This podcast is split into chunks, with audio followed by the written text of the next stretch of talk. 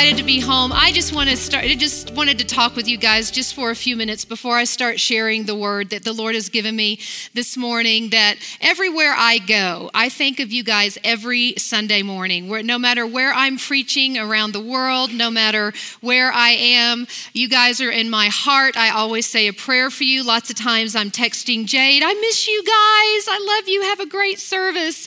And so it's so awesome to be here. And, you know, this is my second Sunday to be here since January 12th. And so uh, when I got home on Monday, it was a, this, this week, it was the first time I've fully unpacked my suitcase since January 12th. And so I, I'm home until Friday. Yes! And so it is so awesome to be here and to be able to share with you guys. I love you. I love Antioch. It is incredible to be a part of a house that loves the Lord and is sold out to God and that loves each other. Amen. So I am so glad to be here and I'm excited to share this morning. Now, uh, I did text Jade. You know, actually, what I'm going to teach on this morning is honor. And the Lord has been stirring this message in me for many years. I've been teaching some of this as I have traveled the, uh, this year. I've only He's allowed me to teach it in a couple of places. And uh, Jade was like, "You go where the Lord tells you to go. You be you. Uh, no, you know, just do whatever the Lord is telling you to do. Because if I'm going to teach on honor, I can't teach on honor if I don't check with the authority of the house and make sure He's okay with me to teach on honor, right? Because that's part of honor. And so." Um, I know he had originally, when he texted me, he said, Whatever the Lord is saying, if you want to finish the prophetic message, and I'm going to tie some of those ideas into this message as well. But as I've been interceding and praying, this is what the Lord laid on my heart. And I love God. He's amazing because David said in the pre service prayer, and Flora was saying that this is where you guys were in intercession this morning as well, right? Uh, see, God's good. He knows. This is fun, the part of the fun of being prophetic, right? You know? And so um, I'm going to open us in prayer, and then I'm going to dive into the Word of God. Sound good? So, Lord, I thank you for this house. Lord, I thank you for our family. Lord, I thank you for these awesome men and women of God. Lord, I thank you that your promises for each of us, for this house, for the city and region are yes and amen. God, we just thank you, Holy Spirit, that your presence will come. Everything that you want me to share this morning will be shared. That we will leave encouraged, we will leave empowered, Lord, that we will leave excited about what you are doing in the kingdom of God. Jesus, we love you. Lord, we give you all the glory and honor and praise in Jesus' name. Amen. So I'm going to give, and y'all, y'all don't mind. I've done this here before, but some of you are new. But sometimes I preach barefoot. How many of you will that offend? Will that offend you? Okay, I can cast out the religious spirit anyway. So. Right, Bill? We can take care of that. so, woohoo, yay. All right. I will preach much better, trust me. It's Asia's fault. It really is. When I went to Korea and I teach at WLI there and all those churches, they don't want you you don't they don't want you on the stage with your shoes, and so they have slippers up there. And I move so much and they have hardwood floors that I start sliding everywhere. So then they let me preach barefoot, and so now everywhere I go, I really want I really want to take my shoes off. I do much better. All right. And so, anyway, it's Asia's fault, which is a blessing. But, you know, I wanted to say this. I felt like an intercession before I jump into the teaching. Some of you here uh, might need to hear this because I know when I was sharing at the beginning of this year about the prophetic word of the Lord for 2014, we talked about suddenlies, right? And that God was going to cause us to have a year of suddenlies. How many of you have already had some suddenlies? Yeah, we have too. How many of you have had suddenlies that have been really good? And then, so how many of you have also had suddenlies that you're like, uh, I wasn't expecting that, yeah? All right. So I wanted just to say this word concerning the prophetic uh, word that I gave at the beginning of the year and just kind of be a mom in the prophetic. You know, sometimes suddenlies do not always come in the package that we think they're going to come in all right? And um, sometimes they look like a door shutting. Sometimes they might, might throw us into a transition we weren't expecting. Sometimes even suddenlies might cause a little bit of a twinge of pain. But the reality is, many times, what God will do is He has to shut one door completely in order for the next door to form, for us to walk through in that suddenly. Amen? And so I just wanted to release that encouragement. I haven't, you know, I don't know, but I just sensed an intercession. There were some of you that were facing suddenlies that you weren't expecting to face in the way you're facing them. And I wanted to release a word of encouragement from the Lord that when He shuts one door, He will open another door. And as you faithfully walk through that shutting of the door, and I don't know who this is for, I feel like it's for several people, but when you faithfully walk through the shutting of that door, God will open up another one. And it'll be a, it, in that transition as you walk through, it actually will be a season of preparation and also a suddenly of promotion. Amen? All right, so I just felt like I needed to release that word of encouragement. I believe that goes for several people here. I don't know who, but there you go. All right, so I want us to look, I'm going to talk about tending the culture of honor. And so I'm going to start uh, with the verse of Second John 8. And I'm going to refer to several scriptures uh, this morning and Bible stories, but I don't want you to feel like you're on a Bible drill because we're going to be doing a lot of storytelling by Becca Greenwood this morning, and I'll give you the scripture references. But it says in Second John 8, it says, Look to yourselves that we do not lose those things we worked for, but that we may receive a full reward. And so I want to start, uh, as I start talking about honor, I want to establish the truth of this scripture before we actually start honing in about what is honor, what is a life of honor, what is a culture of honor, all right? And so when John was writing these words, you know, he was looking back at over uh, literally a century of living and ministry. That is a long time, right? So he had, I mean, he literally had seen a century of things, almost a century of things occur uh, within his life and within the body of Christ. So we can imagine that he was speaking from a great place of wisdom and understanding. And so he had the wisdom of years. And he was walking in what I'm going to call, we can say a mother or father, or we can say a grandmother or grandfather of the faith. And so he had this ability to speak things that he had learned along the way, right? How many of you know wisdom comes with age? Yes? All right? Greg and I have had the privilege privilege, as many of you have in this room, to walk with people who have walked with the Lord for many years. And so we've been able to glean, and I'm going to get real personal in this message. I'm going to share a lot of uh, how much, depending on how much time you know I have to share this, a lot of my personal testimony of things that I have walked through, of how the Lord has, has shown Greg and I, and how we have learned how to walk in a culture of honor. And so we have had the privilege of gleaning from great leaders in the body of Christ for many years. And you know, they all have something in common, all right? All of them do. It's like a common thread that you'll see with them. When these uh, leaders look back, they have a lot of wisdom, all right? And so when they do, they have the following attributes. You ready? they quickly are able to identify and look to the heart of the matter all right? They don't waste time on things that are not important. They're very able to look at the heart of the matter very quickly and identify it, all right? So, you know, they want to cut to the chase, all right? They will, number two, they say much with few words.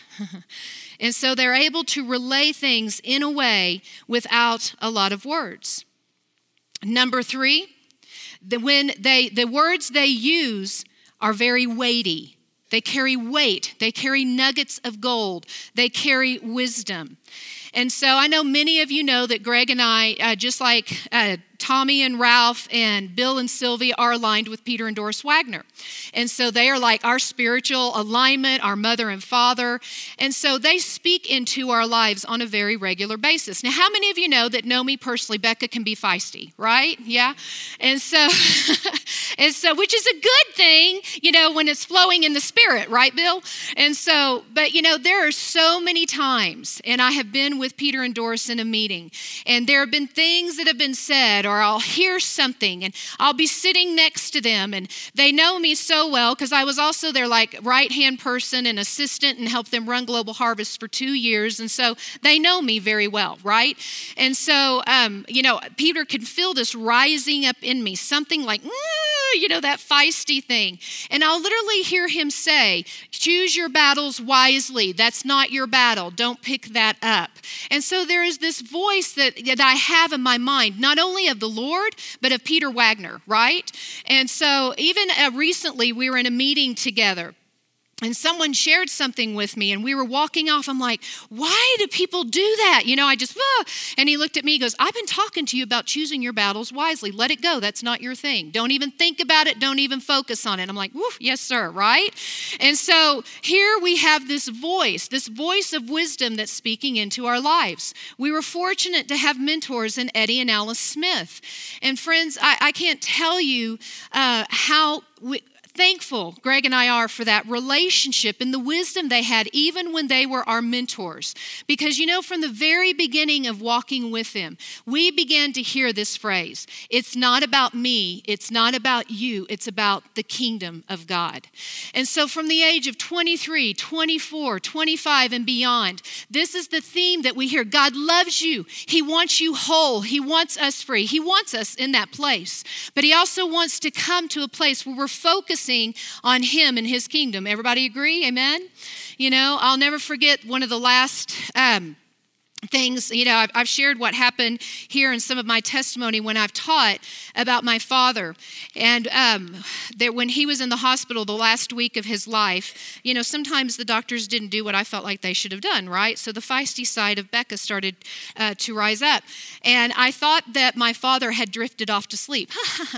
Um, and so it's this doctor came in and my sister and i were talking to him and you know you love your dad you love your parents so you're going to get feisty you know sometimes or want to feel like you want the best for them like they do for us. I didn't think this doctor was doing what the doctor was supposed to do, so I proceeded to tell the doctor that. And this was about, oh gosh, six years ago. And um, and so I was and and I finished talking to this doctor, and he's like, "No, we're going to do this, this, and this." And I said, "No, you're going to do this, this, and this, and you're going to do this by tomorrow." You know. And I thought my dad was asleep, and the doctor walked out from my father's bed. He said, "Becca." I said, Oh, Dad, I thought you were asleep. He said, No, I was just resting my eyes. He said, Discretion is the better part of valor, darling. Sometimes it's just better not to say anything at all. And I was like, Oh, yeah. Even there in the hospital, he was still dad, right? Now, my dad was very loving and encouraging, but he was taking every moment he could that, that week to speak wisdom into my life. Amen? And so, you know, all of us have had experiences like that. You know, I know that uh, Bill uh, knew them very well. Um, I'll never forget one time I spoke at an event um, here in Colorado where Steve Hill was also speaking. And just that encounter with him for those three days so impacted my life. And he sat at a table and he began, and I, I was trying not to be rude. Um, any of you, and I know Bill would attest to this, if you saw his eyes very close, it's hard not to look um, at his eyes because of the anointing that he would carry, right? And so, um, and they just literally, it's like you just saw the love of the Lord in his eyes. And I was trying not to be rude, and, and I was talking to him, and he was talking to me, and I kept looking at his eyes and staring at his eyes, and I kept doing this. And finally, he said, I know it's my eyes, right? I said, Yes, you know, and he, he tears started to roll down his face, and he said, Do you know that I don't know what God has done with my eyes, but literally I can walk down the street and people will see the love of Jesus in my eyes, and they'll come up to me and they'll say, Who is that God that you serve? I have to know who he is. And he'll lead people to the Lord. And he shared this, and I began to weep. And, you know, and from that time, I said, Lord, let people see you in my eyes. Amen. Just gleaning and hearing words like this. I could just keep going on and on of things that we have gleaned. And so, when and i'm going to get to this scripture when we are walking in honor you know the lord wants us to look at ourselves. So what does it mean in this scripture Second john 8 to look at ourselves? It literally means that we are to take heed that we are to examine ourselves that we are to watch out for ourselves and so, careful attention must be paid so we don't lose what we have labored for. Now, God is a God of grace and mercy, all right? I want to say that right here. But God also will take us into times where we will have life defining moments, right? How many of you have had life defining moments, right? We all do. And when we are in these life defining moments, you know, the Lord wants us to maneuver in such a way that we can receive the fullness of the reward of what God wants to give to us. And so when we are in these seasons, we do not merely want to obey God, we want to capture his heart. And so when God has us in life defining moments, He wants us to be obedient, but in that place, He wants us to fully capture His heart in that moment. God, what is it that you're wanting to show me? What is it that you're wanting to teach me? Lord, let me not only be obedient, but let me fully capture your heart in the midst of this situation.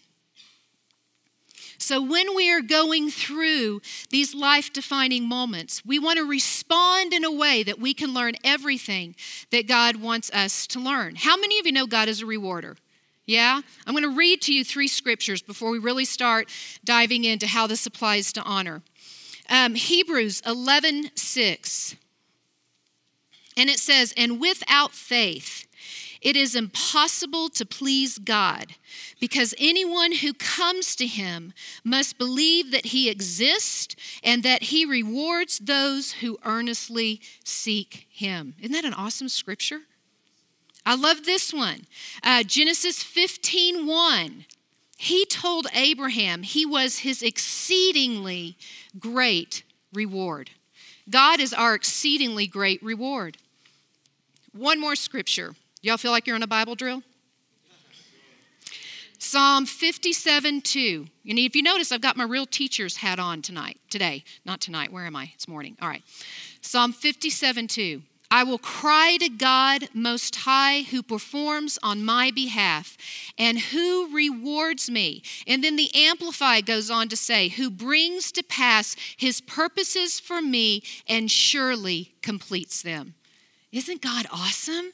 He's faithful to complete what He has begun in our lives. And I know for you guys, just like me, when I get before the Lord, I want Him to say, Well done, good and faithful servant. Amen. I want to get to that place when we get into eternity. Sometimes, guys, we'll see the fullness of reward while we're here, and sometimes we see the fullness of reward when we're in eternity, or sometimes we'll see the fullness of reward in future generations, just as you were talking about the giving, that we're plowing the way even for future generations. And so, you know, what does all this have to do with honor? Let's start tying it together. The Greek word for honor is T, it's pronounced, it's actually spelled like time, T I M E, but it's pronounced Timi. And it literally means that we value something. So when we honor something, we value it. It is precious to us. I love this. It's weighty. It's such as gold. So when we honor something, when we honor someone, when we honor our brothers and sisters, it is valuable, it's precious, it is as weighty as gold to us. And so uh, 1 Samuel 2:30, here's another scripture. It says, Those who honor me will be honored, and those who despise me shall be lightly esteemed. And I'm going to turn to one more scripture. John 13, 20. It says, Those who receive, which also is the same word that can be interchangeable for honor, those who receive or honor me receives and honors the one who sent me. And we know that Jesus is talking about this, right? So when we honor Jesus, who are we honoring? Our Father, God. When we honor the Holy Spirit, who are we honoring? We're honoring God, right? And so when we receive Jesus, when we receive the fullness of Jesus and we walk in a lifestyle of honor, it is a reflection of us honoring God.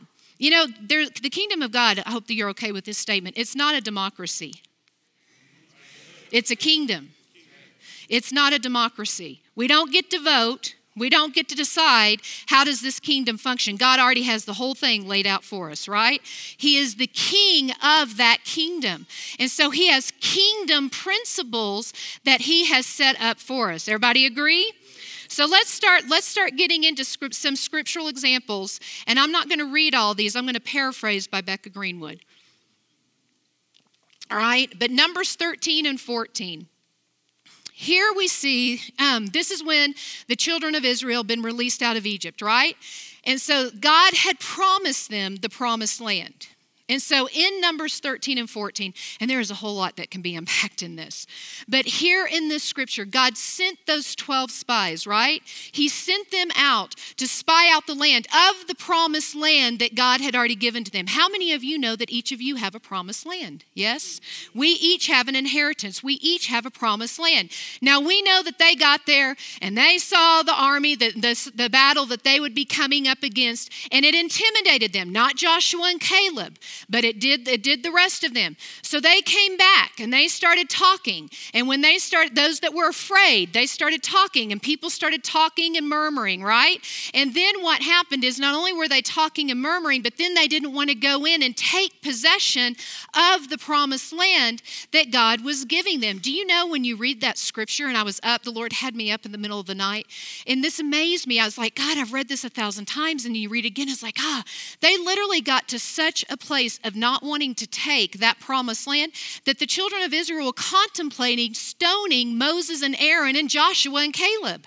I'm going to stone the leaders that God has brought to us to deliver us out of Egypt and take us into the promised land.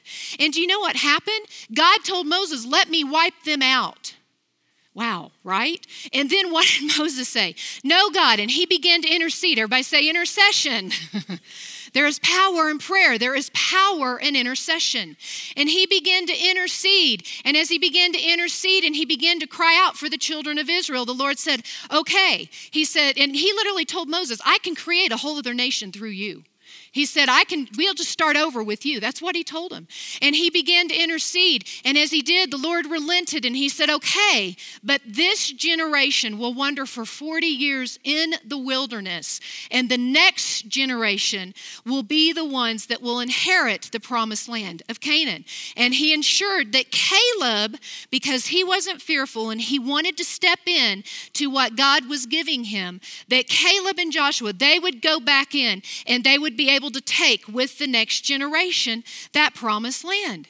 See, what happened is they didn't honor the possession God was giving them.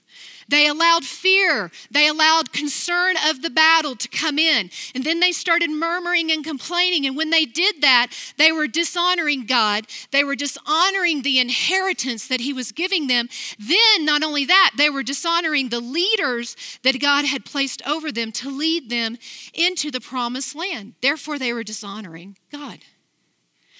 And so, what happens is, and I am going to say this, this will just uh, throw a little statement in here if we fear guys and i know this group doesn't but if we fear uh, take you know coming against giants if there is a fear in us to come against giants where god has positioned us then we don't re- we will not receive the fullness of the inheritance that god has for us.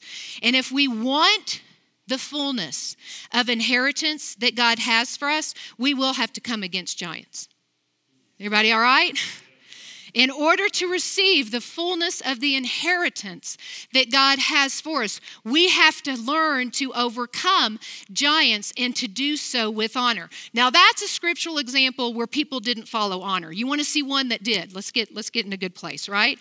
So Mark 7. This is about the Syrian Phoenician woman and she had uh, the daughter that uh, needed to be set free from a demon, right? So we're going to paraphrase this again by Becca Greenwood. Here, she comes into this meeting with the Lord, and she wants Jesus to set her daughter free from the torment of this demon. And you can read all of Mark 7. But in verse 27, Jesus responded, He said, First, let the children eat all they want for it is not right to take the children's bread and toss it to their dogs. Now, that doesn't sound very uplifting, does it?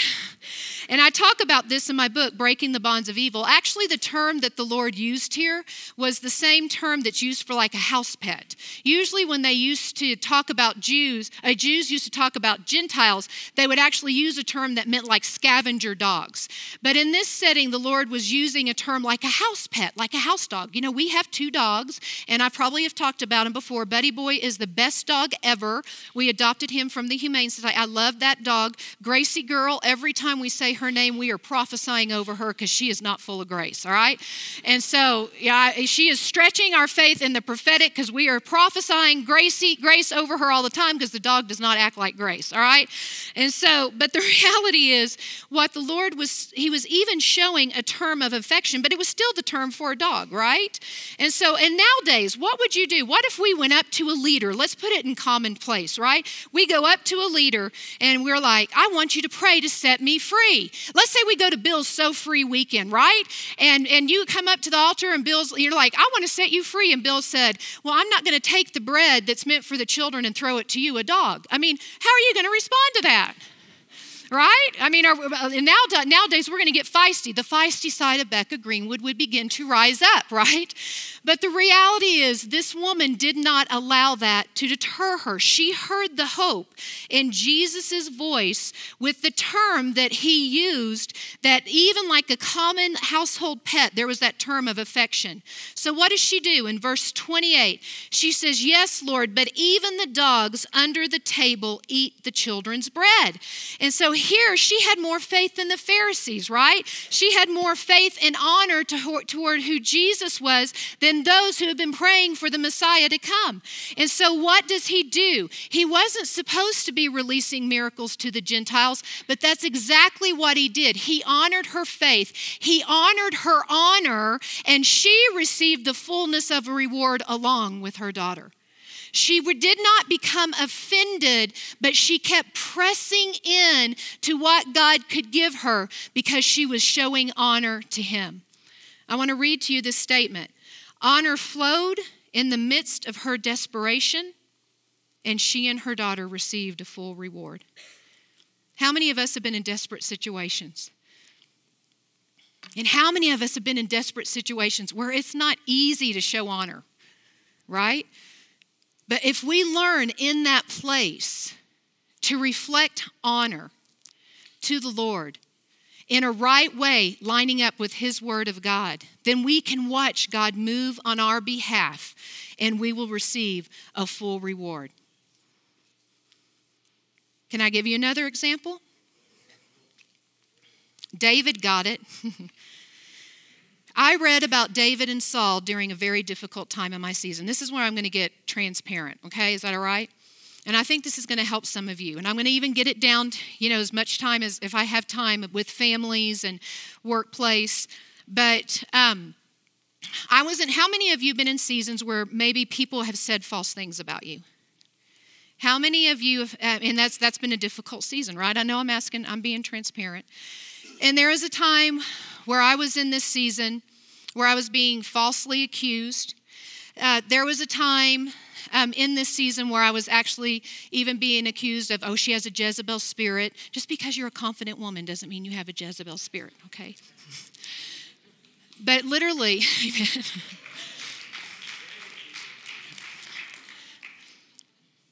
and so it was a very difficult season for me. And um, the Lord had me reading Watchman Nee's book, Spiritual Authority, through this entire season. And it talks about David and Saul. And, and in the and what happened with David and Saul? We know that David was the favored, right? He's killed Goliath. He became, you know, the favored, the leader in the army. And we know that Saul became jealous, and so David then had to run for his life. So from the ages of 16 to 30, David lost everything that had meant anything to him his family, his possessions, his position, relationship with his best friend Jonathan. You know, he had already been anointed to be king, right? He knew who he was supposed to be. And here we have David that for 14 years he lost everything. And so then we know what happened. He ends up in this situation in a cave with Saul, right? And they're armed. David and his men are armed, and Saul and them don't. Saul's men, they're unarmed. They're going to sleep. They don't know David and them are in there. Now David's friends are like, "This is your chance. Take this man out," because Saul wanted to kill David, right? And so he and so David's like, I can't do that. So he took opportunity and he cut the corner, right, of Saul's robe. Guys, it says in the word of God, even when he did that, he felt guilty and, and his con and, and you know, he felt guilty and his conscience was suffering because just even cutting that part of the robe. But then he decided, hey, I'm gonna use this opportunity and I am going to read this part of the scripture 1 Samuel 24, verses 9 through 12. And he said to Saul, Why do you listen when men say, David has been on harming you? This day you have seen with your own eyes how the Lord delivered you into my hands in the cave. Some urged me to kill you, but I spared you. I said, I will not lay my hand on the Lord because he is the Lord's anointed. See, my father, look at this piece of your robe in my hand. I cut off the corner of your robe, but did not kill you. See that there is nothing in my hand to indicate that I am guilty of wrongdoing or rebellion. I have not wronged you, but you are hunting me down to take my life.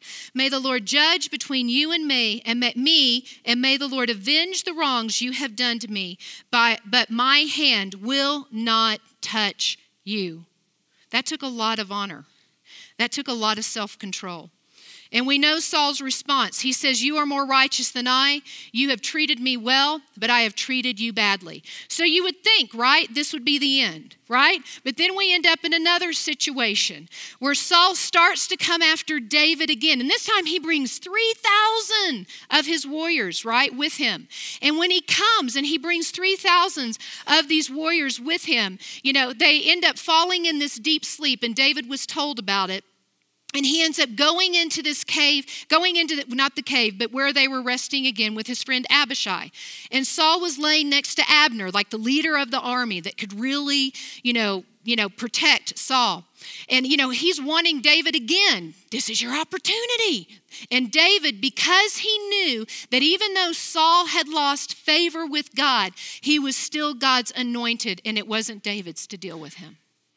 And so David again refuses, right, to touch him. He takes his, his spear and he takes his jug and he leaves. And he calls out to them, Hey, look what I've got.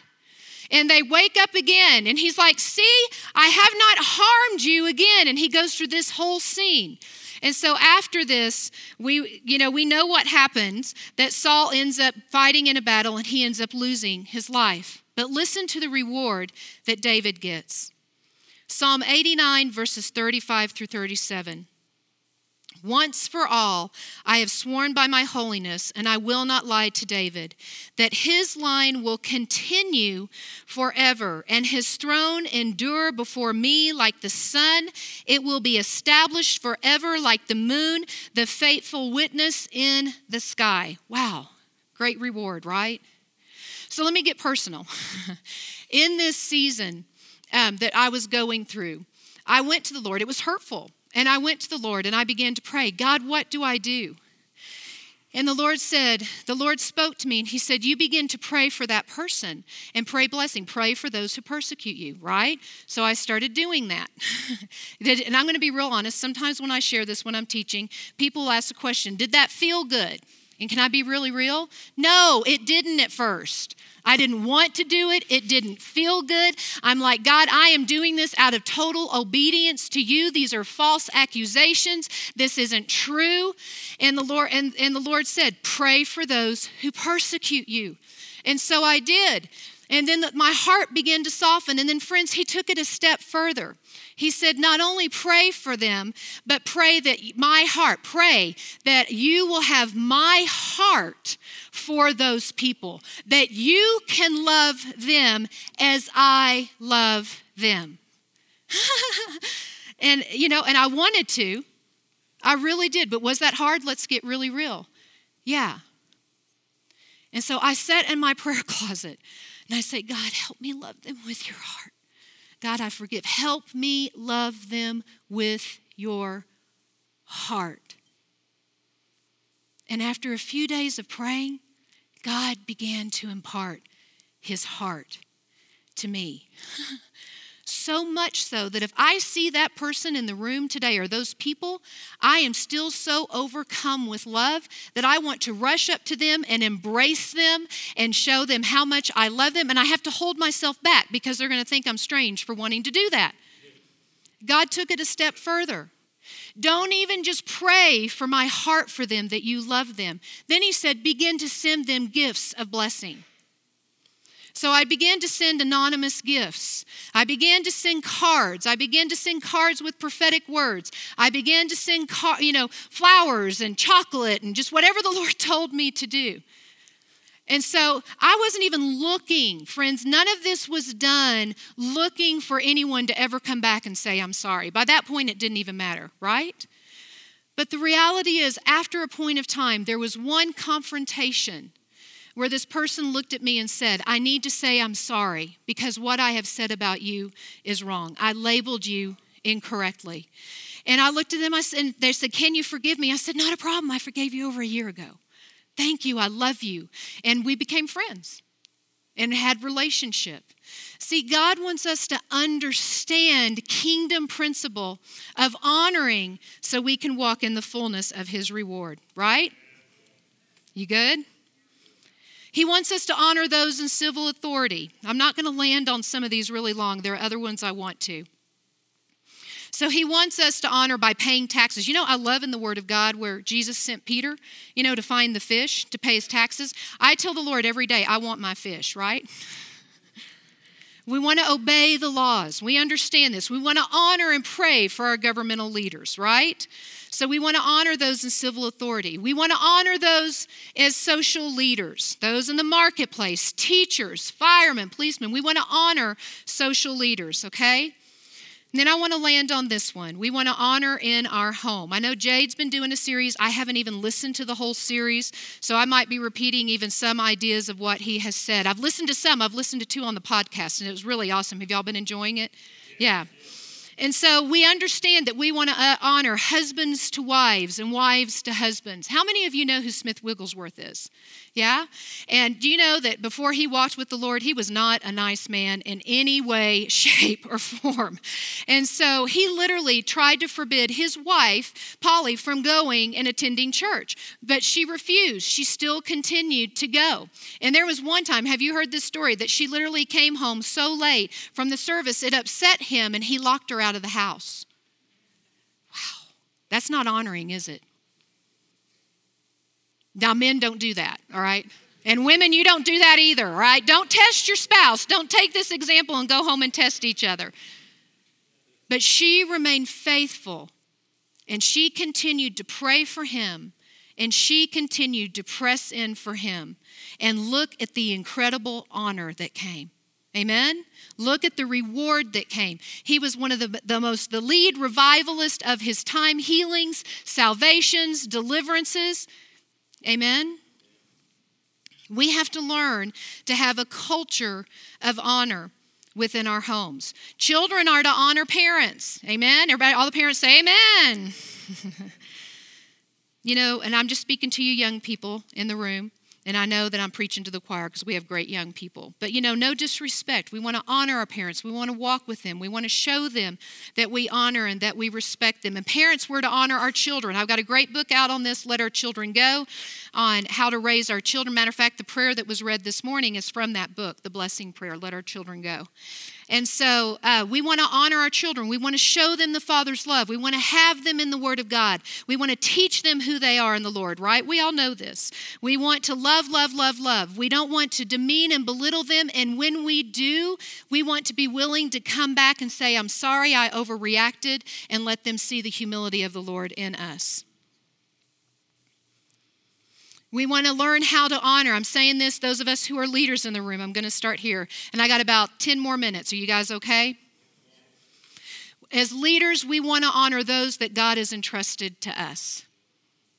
We want to look at people that God has entrusted to us as blessings.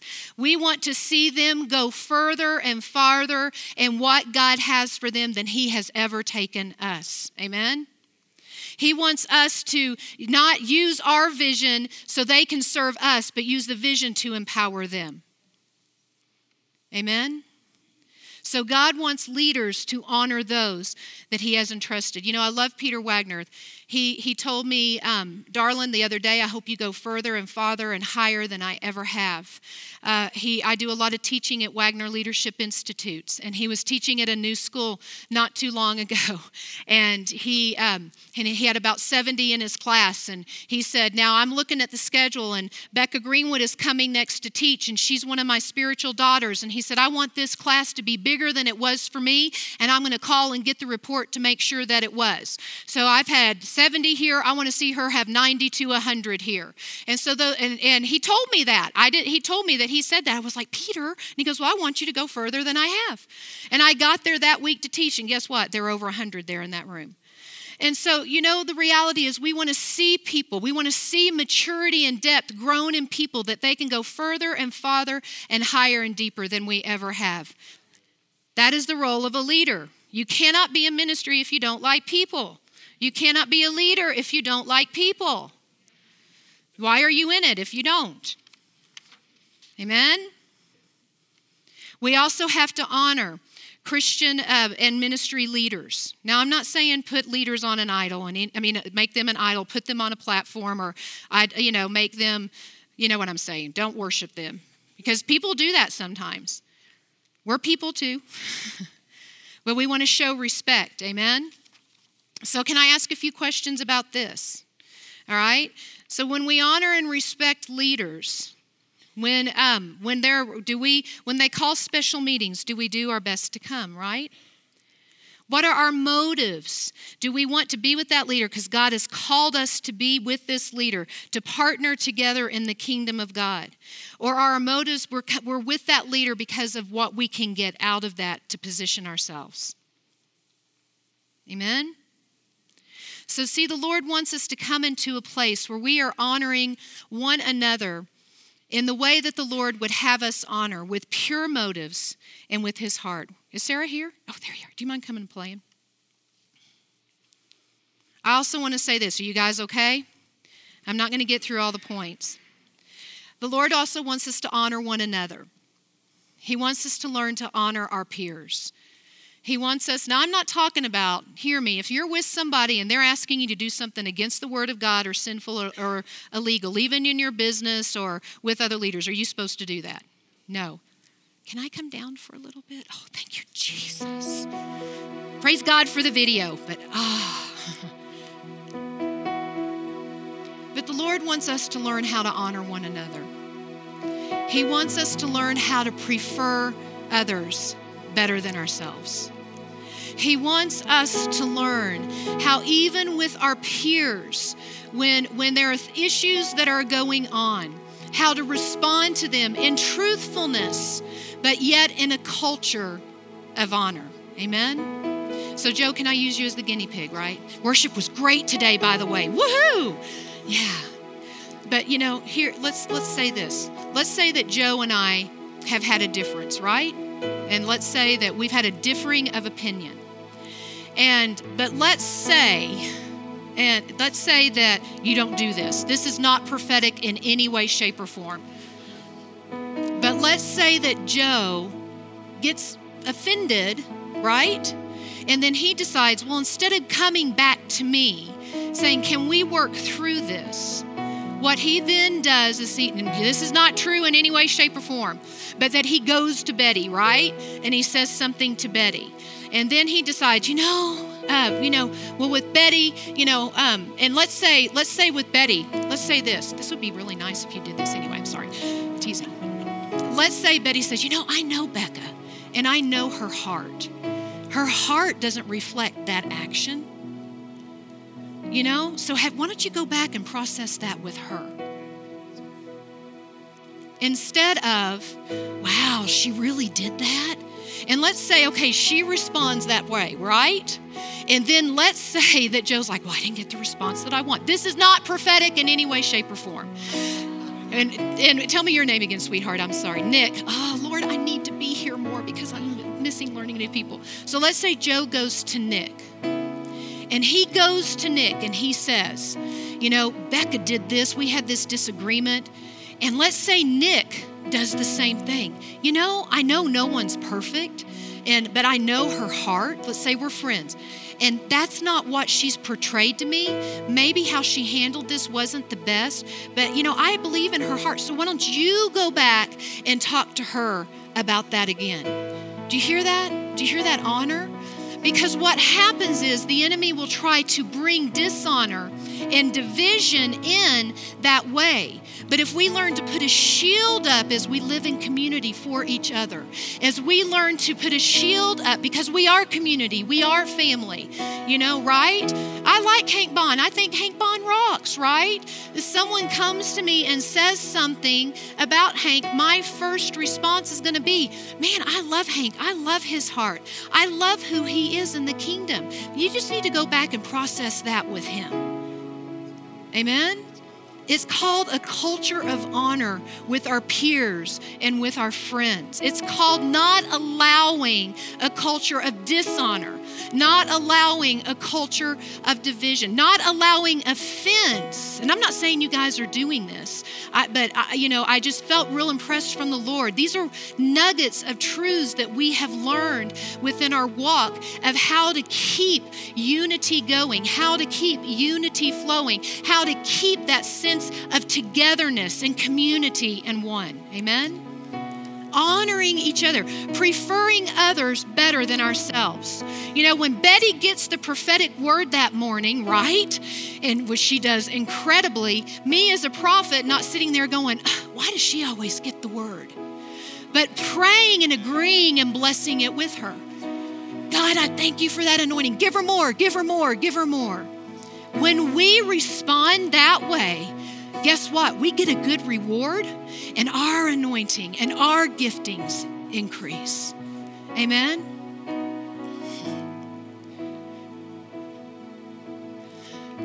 Honoring our spouse, honoring our children, honoring our peers. When we do this, we're honoring God. It's not about the person, it's about God. Remember, we're in a kingdom not a democracy. I'm going to share this and then we're going to pray. Um, when we went to work with Eddie and Al Smith, woo, we were young. You know how old Rebecca and Katie were? They were like four months old, right?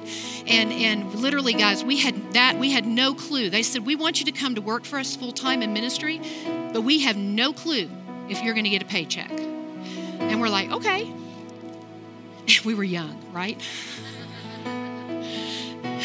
27, 28, three babies.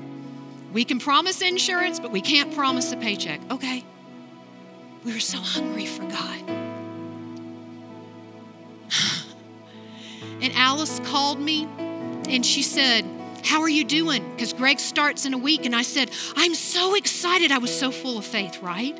And she said, Well, I'm glad to hear your faith. She said, I'd like for you. She goes, It would be nice if you'd just be maybe a little bit nervous, just a little bit with me about this. This is a big step of faith for Eddie and I as well. And friends, hear me. I thought, my goodness, here's my spiritual mom. Where's her faith, right?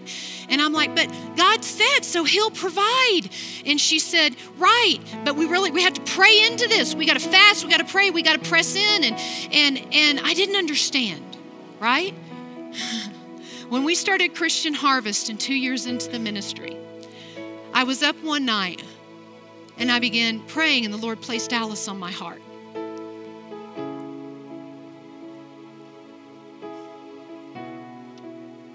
And I understood because here I was the one fasting and praying, contending.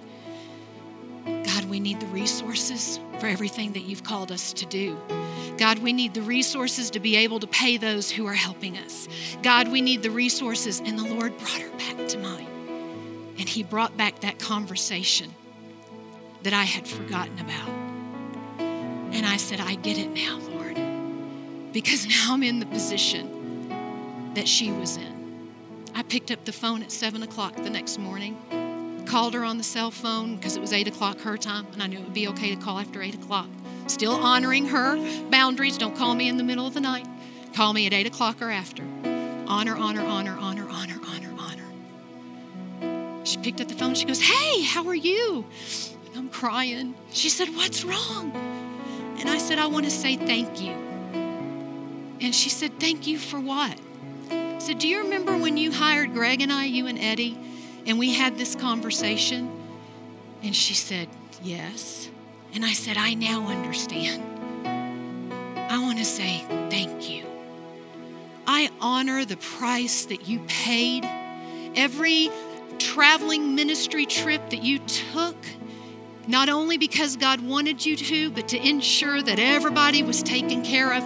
Thank you. For all those books that you wrote, for all the seminars that you did, for those nights you were up in prayer and fasting, thank you. I now understand. I honor you. Thank you for the price that you paid for me. God wants us to be a people of honor. Amen. Honoring each other, honoring those who have gone before, honoring our peers, honoring the house. Amen. So I want everybody to stand.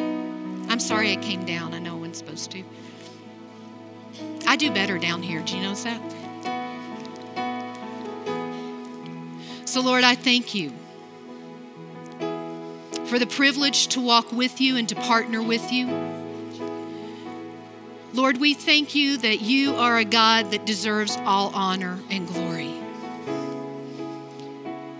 That, Lord, our lives, Lord, how we live, how we respond to one another, how we handle situations, God, and how we move in the kingdom principle of honoring, Lord is in fact honoring you.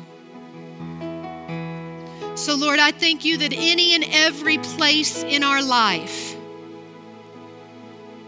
where we need to step into a higher measure of honor, God, that we say, Yes, here we are. Lord, show us those areas in our lives, Lord how we can maneuver, Lord, with your uh, with honor, the kingdom principle of honor, Lord. that we can step into the fullness of reward, Father God. Lord, I pray for each person in this room. Lord, I just thank you. I just sense, and I know I said this earlier, those that are going through suddenlies that look like you, they're looking like what you didn't think they would look like. Lord, I thank you that you encourage them and strengthen them. Lord, in these situations, Father God, that they will honor, honor, honor, Lord, in a kingdom way, that even if they don't see the fullness of the reward in that situation, that they will see it in the next place that you take. Take them to. Lord, may we establish a culture of honor that reflects you and that prefers others better than ourselves. Lord, I thank you for each person in this room. I speak your kingdom blessing over each of them, Father God. Lord, that everything you have destined for their lives will come to completion and will come to pass. Thank you, Jesus. In Jesus' name, amen. I know that you're going to close, but I think it would be good for the team, altar team to come up. And if there are any areas that people feel like, you got it, you, I'll quit being mom. You got it. All right. Yeah, that any place that people may maybe feel like they need to get you know, a situation right, that they can come up and receive prayer. Amen. I love you guys. Thank you for being our church family. You rock. You're amazing. I brag about you all over the world. I love all of you very, very, very much. And I'm going to